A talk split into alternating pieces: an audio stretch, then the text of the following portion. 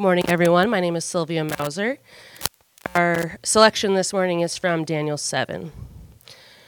I saw in the night visions, and behold, with the clouds of heaven there came one like a son of man. And he came to the Ancient of Days and was presented before him. And to him who was given dominion and glory and a kingdom, that all peoples, nations, and languages should serve him. His dominion is an everlasting dominion, which shall not pass away, and his kingdom one that shall not be destroyed. And the kingdom and the dominion and the greatness of the kingdoms under the whole heaven shall be given to the people of the saints of the Most High. His kingdom shall be an everlasting kingdom, and all dominions shall serve and obey him. This is God's word. Good morning. My name's Taylor Reevely. It's good to be with you again. Let's pray as we open God's Word together.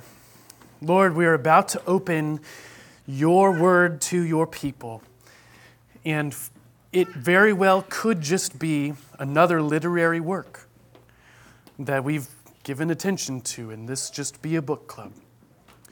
But Lord, we believe that your Word to us is alive it is living and active, and by your word, your spirit will work in our hearts to stir our affections and our attitudes to that of Christ Jesus. And so, would you fix our eyes on him?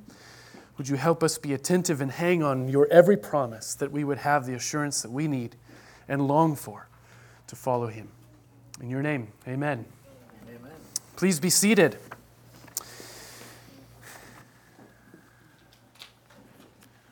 Well, I've got a question for you, and it will require some deep thinking. What is something that you are afraid to try because you're uncertain if it will work out in the end?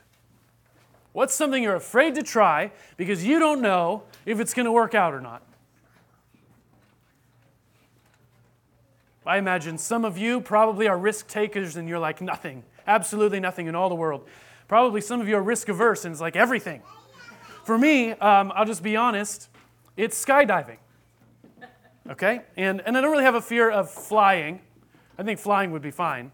It's the, um, it's the fear of that 0.0001% chance that it doesn't work out in the end.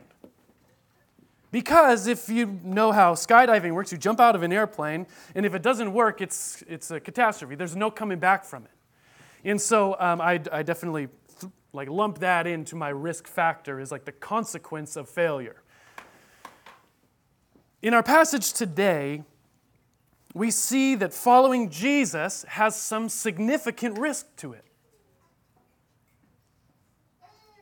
with extremely high consequences.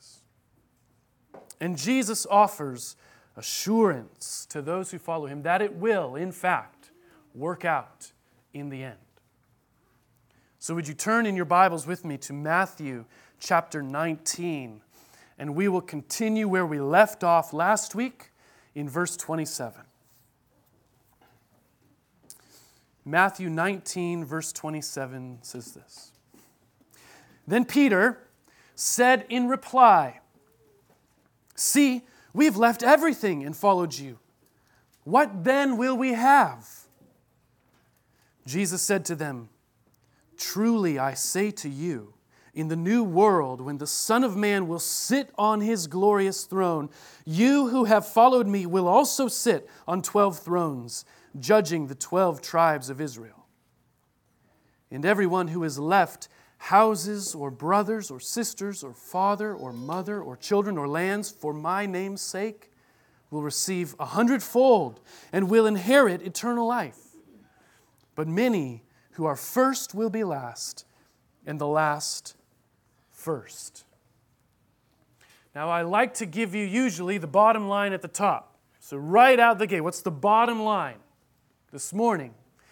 Is that it will be worth it to follow Jesus in the new creation. It will be worth it to leave everything, to give everything up, to follow Him. Now, like almost every time we open the Bible, we need to zoom out a little bit Okay, in particular because it says, Peter said, in reply. That's our, that's our opening phrase. In reply to what? Okay, we need the context here. And in particular, when you get in passages like this one where there's some confusing things about thrones and judging tribes of Israel, you've got to zoom out so you don't miss the forest and what's happening in the scriptures for what is happening with that one peculiar tree. So, from the beginning of Matthew's gospel, we can expect that we will be personally introduced to the King, Jesus, and the kingdom of heaven that he is bringing. And that kingdom is upside down in nature. It, it actually is right side up, and the world we live in is upside down, but that's the conflict that we encounter on every page in Matthew's gospel is that Jesus is leading and, bringing an upside down kingdom, reorienting humans into a new way of living.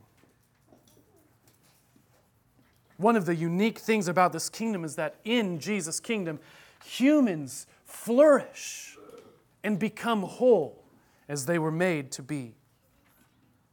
And Matthew writes this gospel, this narrative account of Jesus' life, in such a way that he is highlighting almost on every page how Jesus fulfills all of what comes before in your Bible. How all of the Bible, all of history makes sense because of Jesus. Now, today, those meta themes in Matthew's writing shine in what's admittedly a bit, a bit of a peculiar passage in Matthew's account. Those themes are the broad characteristics of this forest that we're traveling through. And when we come to this peculiar looking tree, we need to keep our eye on where we are in the forest. So, how does this passage then fit in the narrower context of our own study? Well, two weeks ago, Matthew highlighted Jesus as the one who welcomes children to himself. In fact, Jesus points to a child as the one who gets the kingdom of heaven. The kingdom of heaven is for, is for people like children who get their humble dependence on Christ that is required to enter. And then last week, if you remember, we encountered a rich young man who was not like the child because he had no need. He came to Jesus basking in his own performance, pleading his own merit. And then he was barred from entry by his own attachment to his possessions. He did not need Christ, so to speak, so he did not get Christ. And he left Jesus, it says, with great sorrow. This week, we're picking up the story. After the rich young man had departed in his sorrow, and the disciples are left with Jesus, and they had marveled with astonishment that anyone could ever get in the kingdom of heaven because they had just witnessed the most qualified person get denied access because of an attachment to his possessions. And Peter, in his typical fashion through Matthew's writing, asks Jesus a question. And we'll follow this really simple structure as we work through the passage this morning. Peter's question, Jesus' specific response to that question, and then Jesus' general response to that question. So let's now turn our attention to Peter's question in verse 27. Peter's question is basically this What about us? What about us? What's going to happen? Is it going to be worth it? He says, See, we have left everything and followed you. What then will we have? Now, Peter's replying to that specific experience that they had just witnessed of the rich young man and Jesus' subsequent teaching that only with difficulty will a rich person enter the kingdom of heaven. And what you need to notice baked into the question is that Peter is contrasting himself with that rich young man. Their experiences are entirely opposite. You see, when Jesus called the rich young man, saying, If you would be perfect, go, sell what you possess and give to the poor, and you will have treasure in heaven, and come, follow me. Come, follow me, is the invitation to the rich young man. And when the, when the young man heard this, even just the invitation, he went away sorrowful, for he had great possessions. So, barricaded by his stuff, he chose his stuff over Christ. The choice he made was to love his stuff and what it afforded him over and against instead of loving Christ. He chose the world instead of Jesus. And when that is the choice you make, you will leave sorrowful every time. You might like your stuff, but you will be holistically lacking, and your inner self will be not just restless, but filled with a great sorrow at its own restlessness.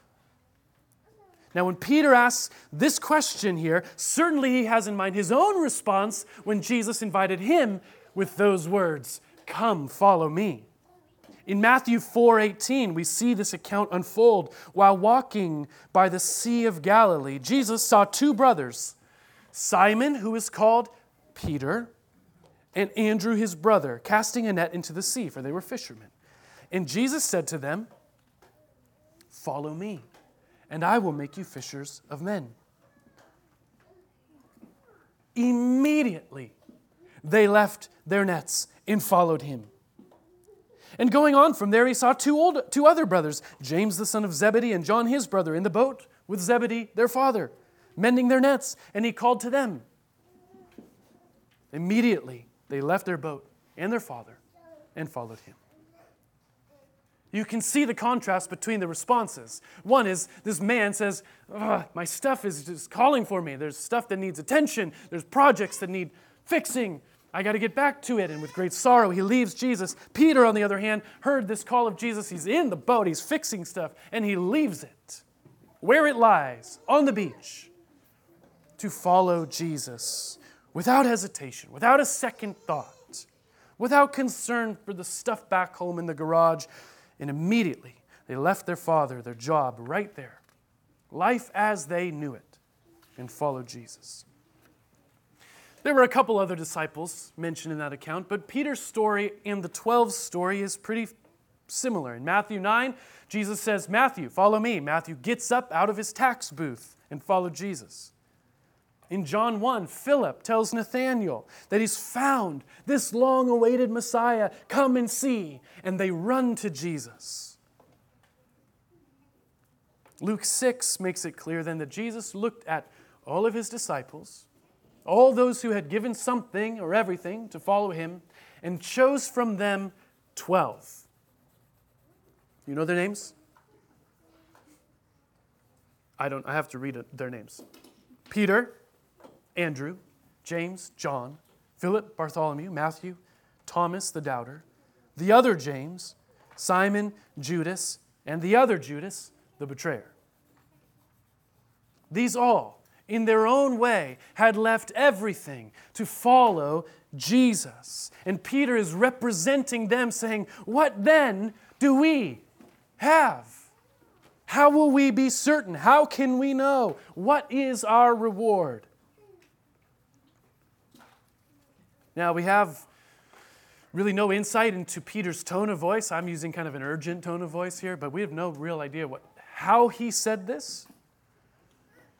What was in his mind and heart is not certain, so I'm careful. I want to be careful not to add a tone where there's no tone communicated.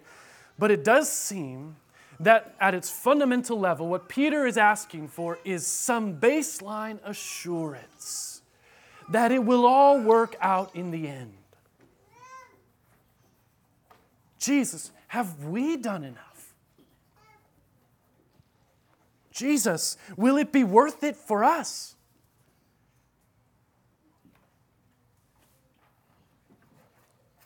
I want to pause here. Is this not also our question, really? That you may have followed Jesus for a week or for a lifetime, and you come to him again. Have, have I done enough? Am I safe? Am I secure? Will it be worth it? That's the question we will ask him when we meet him. That's the question we would ask him if he were here today. Not tell us about dinosaurs. We love to know about dinosaurs, but the, the deep question my soul needs to know is Am I safe?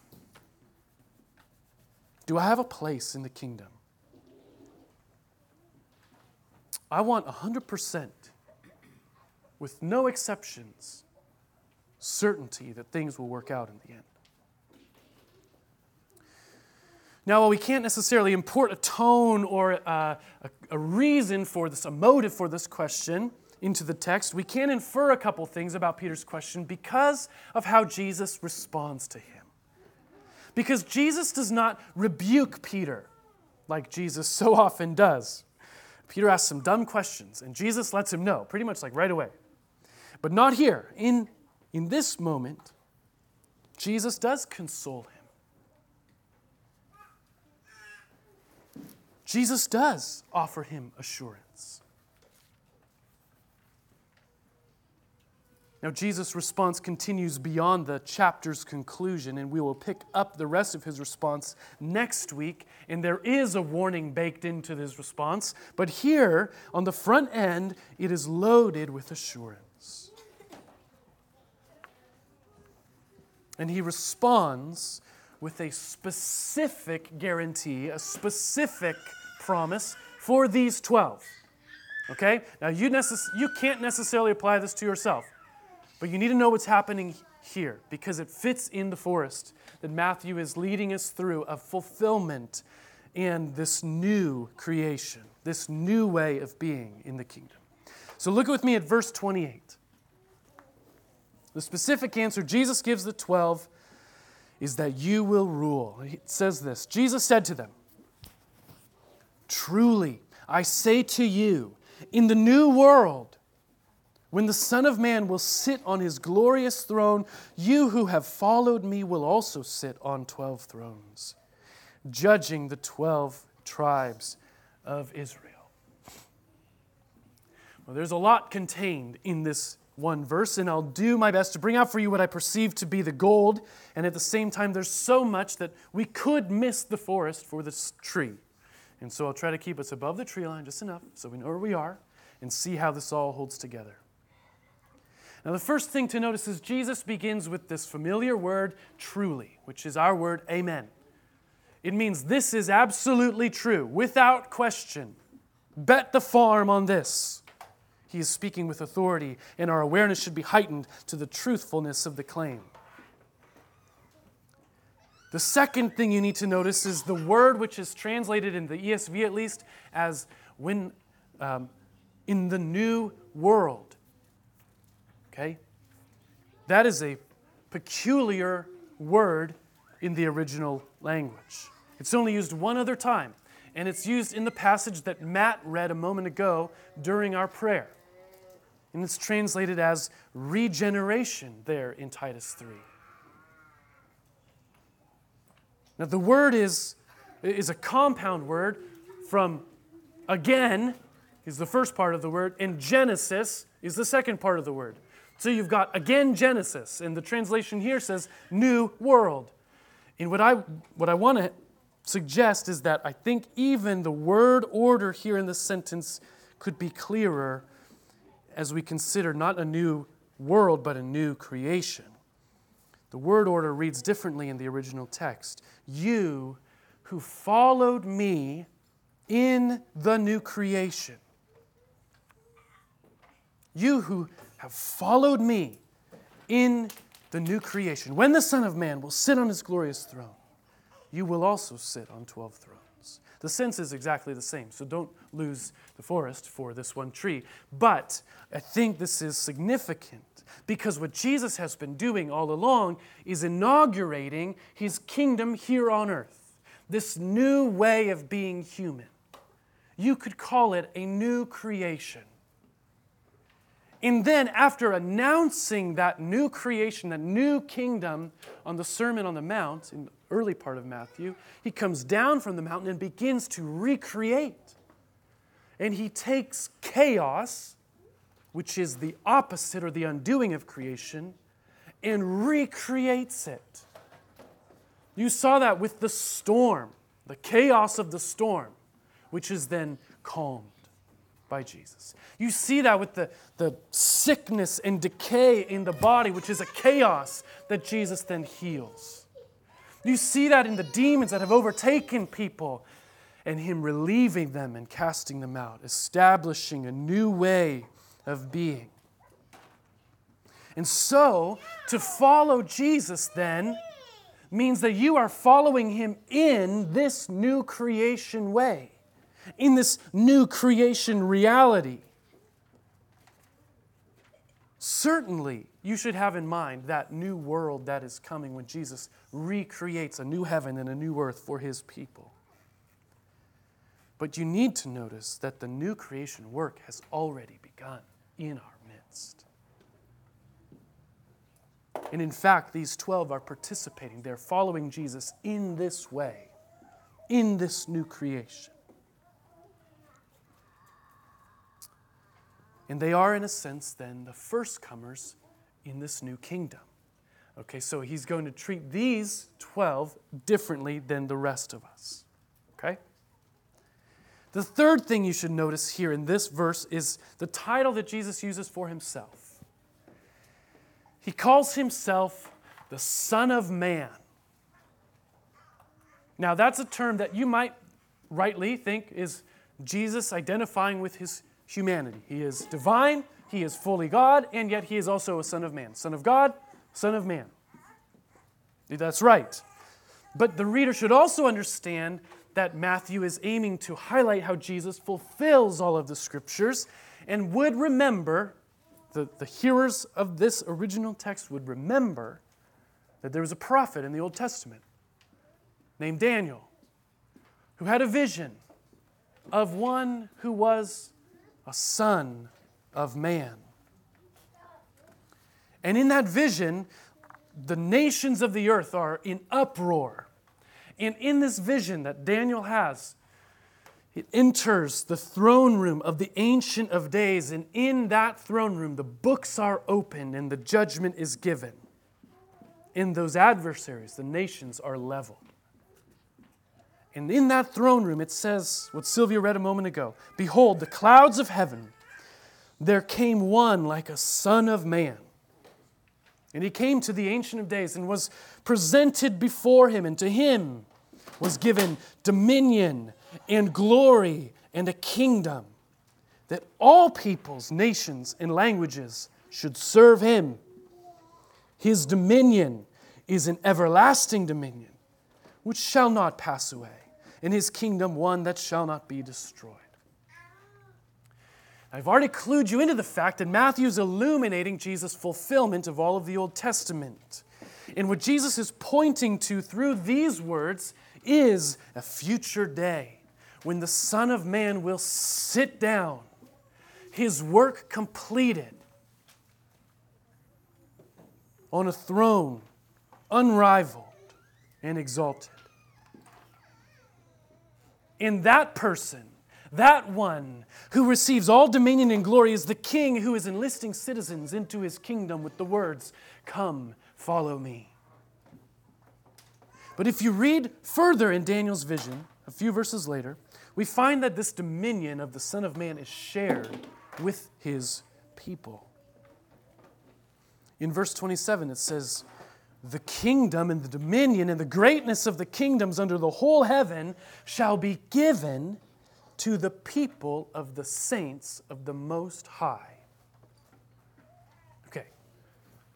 Who are the people of the saints of the Most High in Daniel's writing? It would have been Israel.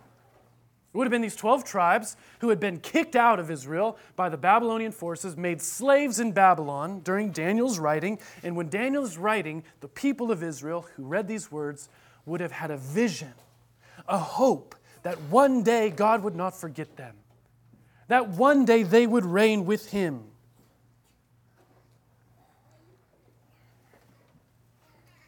Now go back with me to Matthew 19, okay? Jesus is promising the fulfillment of Daniel 7 in himself and in this future reign. And he is promising to the 12 apostles that you who have followed me will also sit on 12 thrones, judging the 12 tribes of Israel. And what's happening here is revolutionary in our reading of Matthew's gospel. That there are 12 apostles is not an accident. It's not a coincidence that there are 12. Those 12 apostles are representative of the 12 tribes of Israel. And while these 12 tribes of Israel anticipated reigning with the Son of Man, Jesus is communicating that that promise to those 12 tribes has been fulfilled through the 12 apostles. The point all along, throughout all of history, is that God would create a people for himself. In the Old Testament, that was ethnic Israel. In the New Testament, through Jesus, through following him in this new creation, the ethnic barrier is removed, and those people are those who get Jesus. The church of which the 12 apostles were the first. So there is here an eye to the future reign, but there's also an eye to the present, because you see, the 12 tribes had rejected the Son of Man. They had seen Jesus come and said, Surely he cannot be the long awaited one. And as the story progresses through Matthew's gospel, it is those 12 tribes and the religious leaders that led Jesus to the cross. It was, however, these 12 apostles that had accepted him, that had responded to his invitation to come and follow, who had left everything to follow him. And so they would be the ones then who would reign as a symbolic fulfillment of the promises to Israel, who would instead now be under their judgment for their rejection of Jesus, along with all who would reject him. Okay, did that close the can of worms for you? of all that is happening here in verse 28? I don't, I don't think it did, but I do think that that is the point we are to notice. That's where Matthew's moving in this whole overarching theme, and that is what Jesus intended to communicate. Because his response to Peter begins with a specific application, a specific assurance to these 12 right here through them, God is fulfilling his promises to his people. Through them, God is welcoming non Jews into the kingdom of heaven. So Peter can be absolutely sure that these 12 will not be overlooked or forgotten in the kingdom of heaven. Because God's plan to fulfill all things begins with them. It's an essential fulfillment, so to speak and it's essential for you and me. Because then Jesus moves from the specific answer regarding the future of these 12 who left everything to follow him with a general answer to all who are invited to follow him. And his general answer is this everyone will flourish in the kingdom of heaven. Look with me at verse 29. And everyone, he says, who has left houses or brothers or sisters or father or mother or children or lands for my name's sake will receive a hundredfold and will inherit eternal life. We've just encountered a rich young man who could not leave his possessions because they were great. He did not enter the kingdom of heaven. He did not flourish. His soul was not satisfied. He did not follow Christ in the new creation, and he will receive the judgment on the final day. But everyone else, including the 12, who has left everything to follow Jesus, will flourish in the kingdom of heaven, the losers in the world gain everything. And they'll gain everything because they get Jesus. Now, what must be given up in order to be the loser in the kingdom of heaven? Well, for the rich young man, it was his possessions. And last week, I gave a list that was broader than just possessions. And I did so on the grounds that Jesus is doing that here. Jesus intended the same thing. Certainly, possessions will have a unique hold on your life and your affection. But they're not the only thing that stands in the way from people entering the kingdom of heaven. Here, Jesus expands your house and all of its projects and all the security it provides and all the status it shows might stand actually between you and the kingdom of heaven. Your family might stand in the way, pressuring you perhaps with the threat of being cut off. In fact, they might actually cut you off from relationship and in inheritance for following Jesus. He says your land might even, your investment, your status, your work might deter you from following Jesus. All of these things, any of these things, must be let go for the sake of following Jesus. And what Jesus is offering here is assurance that it will work out in the end, that it will be worth it, that you will get the return on your investment. Because, in particular, Jesus is better than all of those things. Jesus will do for you what those things could never do for you. And if you come to Him, having forsaken all of those things, left them all at the side of the road to get Him, you'll get Him.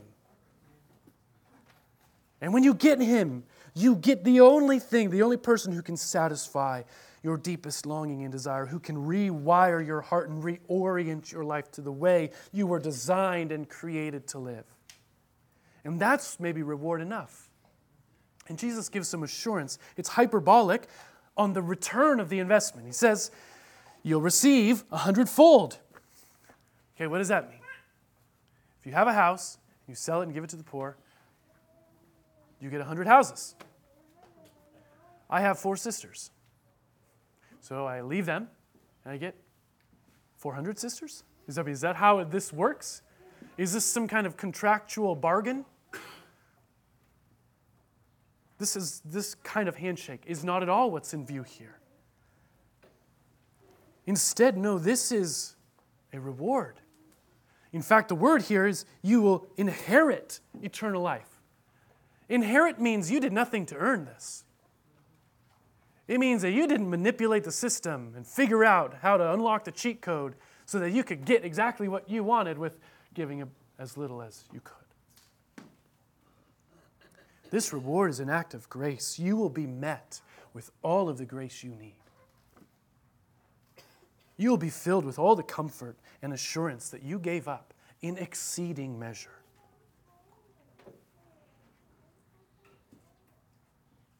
Jesus is already preparing for you a place in his heavenly kingdom, and he has surrounded you with people in your midst, in your life, hundreds of fathers, mothers, brothers, and sisters through his people, the church, and his assurance is that it will be worth it. It'll be worth it. Now, does that make it any easier? On the one hand, what is lost is still lost. What is lost may be lost forever, even. And life in this side of the kingdom of heaven, this side of eternity, is mixed with joy and sorrow.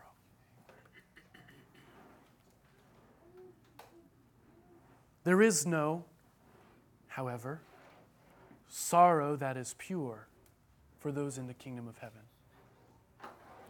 Because there is now hope. There is no joy that is pure, but that's true for everyone. But for those in the kingdom of heaven, there is now no sorrow that is purely sorrow because of the promise that Jesus has offered.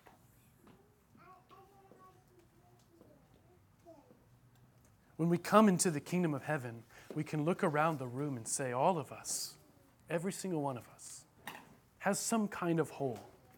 Every one of us has lost or given up something.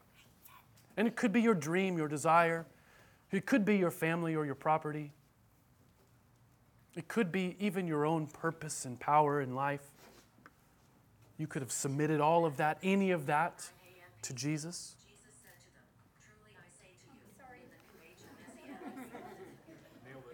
We, let's read it again. Thank you. It will be worth it. And you can sing the words of the songs that we sing. Now, they, they, they're weird words to sing if they're not true. That I know my pain will not be wasted. That's a line we sing regularly. It's a very weird line to sing if it's not true. You can sing with confidence, with thy favor, loss is gain. We'll sing that in a moment. You can sing with certainty, more than any comfort, Jesus is better. And you can sing that because all of us are losers. All of us have given up something in some sense to following Jesus. We're not here as some museum for us to look around and just marvel at how perfect and put together everyone is. This is a hospital. We're all broken, in need of being restored, and all of us are losers.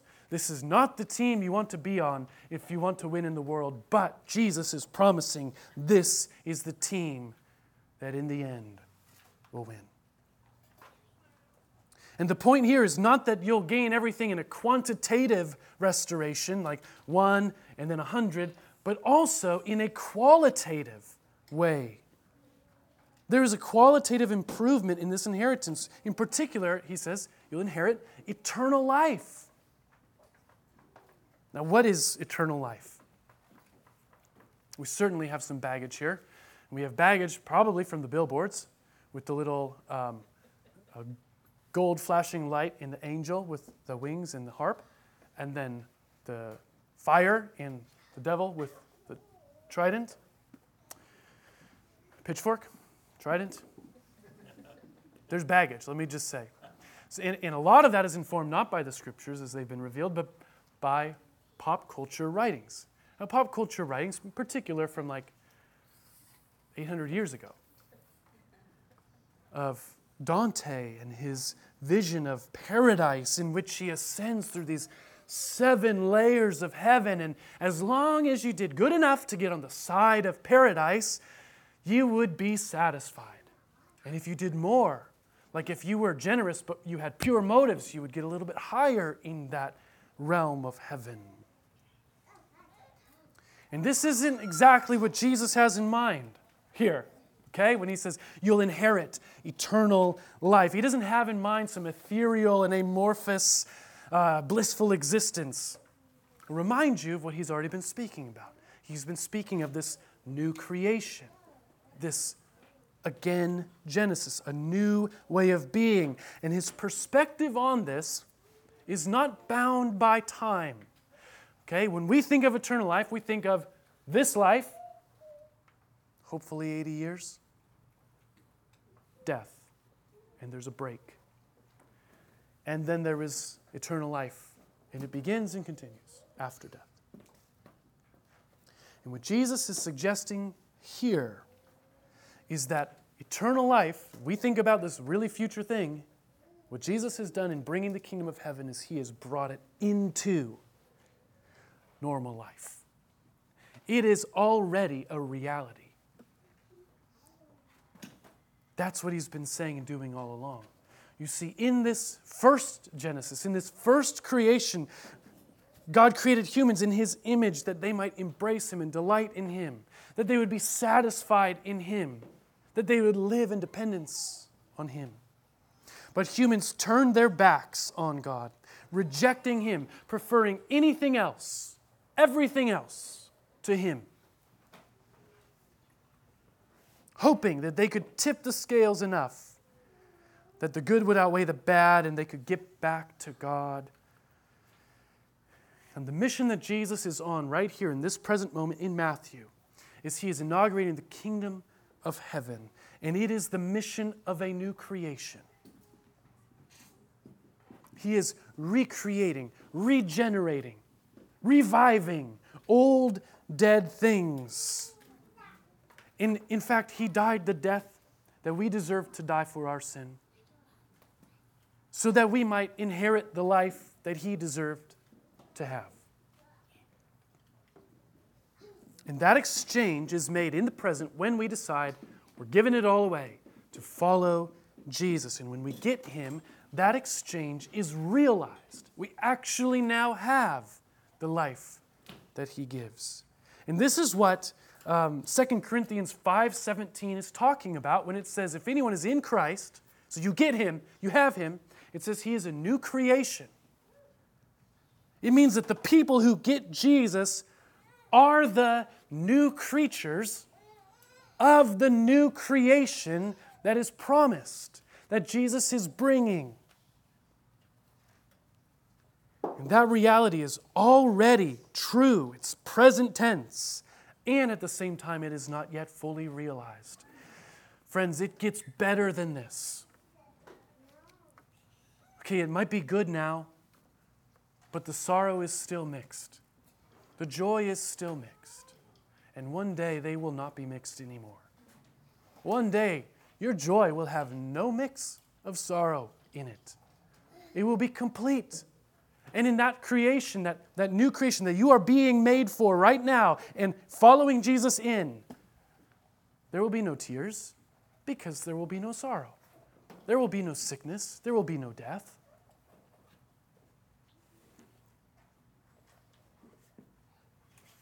And the people who have already gotten Jesus, who get him in this life, will have him then. And that is why these barriers to enter the kingdom of heaven are so weighty, are so significant. That's why we spend so much energy and time at a harvest festival downtown playing games with kids and talking to strangers. And why we haul around bins of apples all fall to try to meet people, to, to say, this matters. This thing you've forgotten because you see your house and you see your, your family and you see your land and you see your possessions. This thing matters more than anything you could imagine.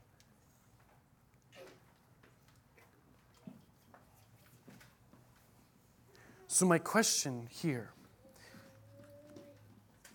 for you is Are you willing? Would you give it all up to follow Him? Would you bet the farm that it will be worth it to follow Him in this new creation, in this new way of being? And if you do, you will be a loser. Everyone around you will say their decisions, their reasoning doesn't make any sense, their values don't make sense, they don't have the fanciest stuff. The way they parent their children is weird. The things that matter in an election are weird. They do things that are culturally irrelevant and weird, and the world deems them worthless losers. And Jesus says, those ones actually win. It'll be worth it. And that's what's happening here in this final verse of chapter 19. This is the assurance that Jesus offers. Many who are first, who are the winners in the world, will be the last. And the last will be first. The winners, as the world defines winning, lose. And the losers, as the world defines losing, win. The kingdom of heaven is upside down in that respect. And there's no greater assurance that Jesus could offer. It will be worth it in the new creation. It will be far better to be a winner in the kingdom of heaven than to have won in the first creation. And it'll be far worse to be a loser in this new creation than it will be to be a loser in this first creation. Now, I, I need you to know that I don't make these statements or deliver this sermon lightly. I'm not trying to sell a woman wearing white gloves a ketchup popsicle. I actually believe that this is the way of flourishing. I don't ever intend to jump out of an airplane, okay? If there's a 1 in 100,000 per chance of failure. And what Jesus is offering here is, is the guarantee that it will be, it'll work out 100%.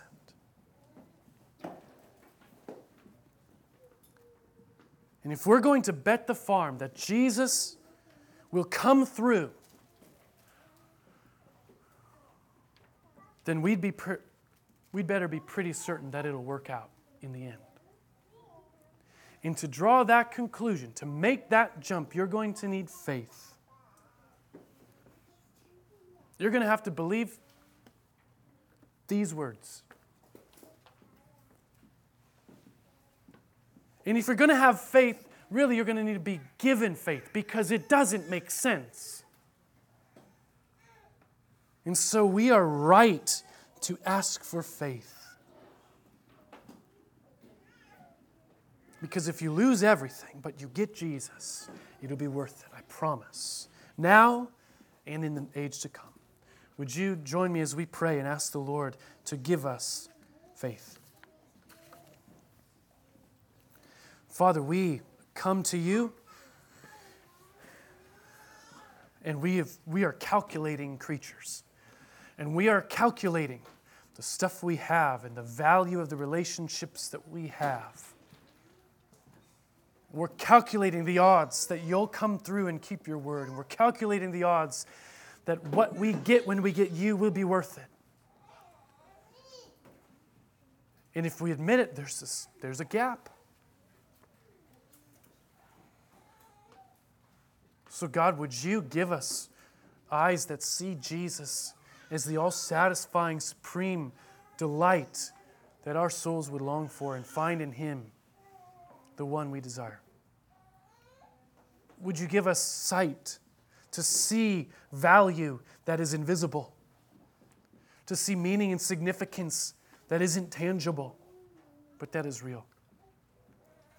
And Lord, would that faith then not just be a moment of deciding to follow Jesus, but would it be our guide and strength as we hold on to following Him? And yes, Jesus, would you come soon? In your name, amen.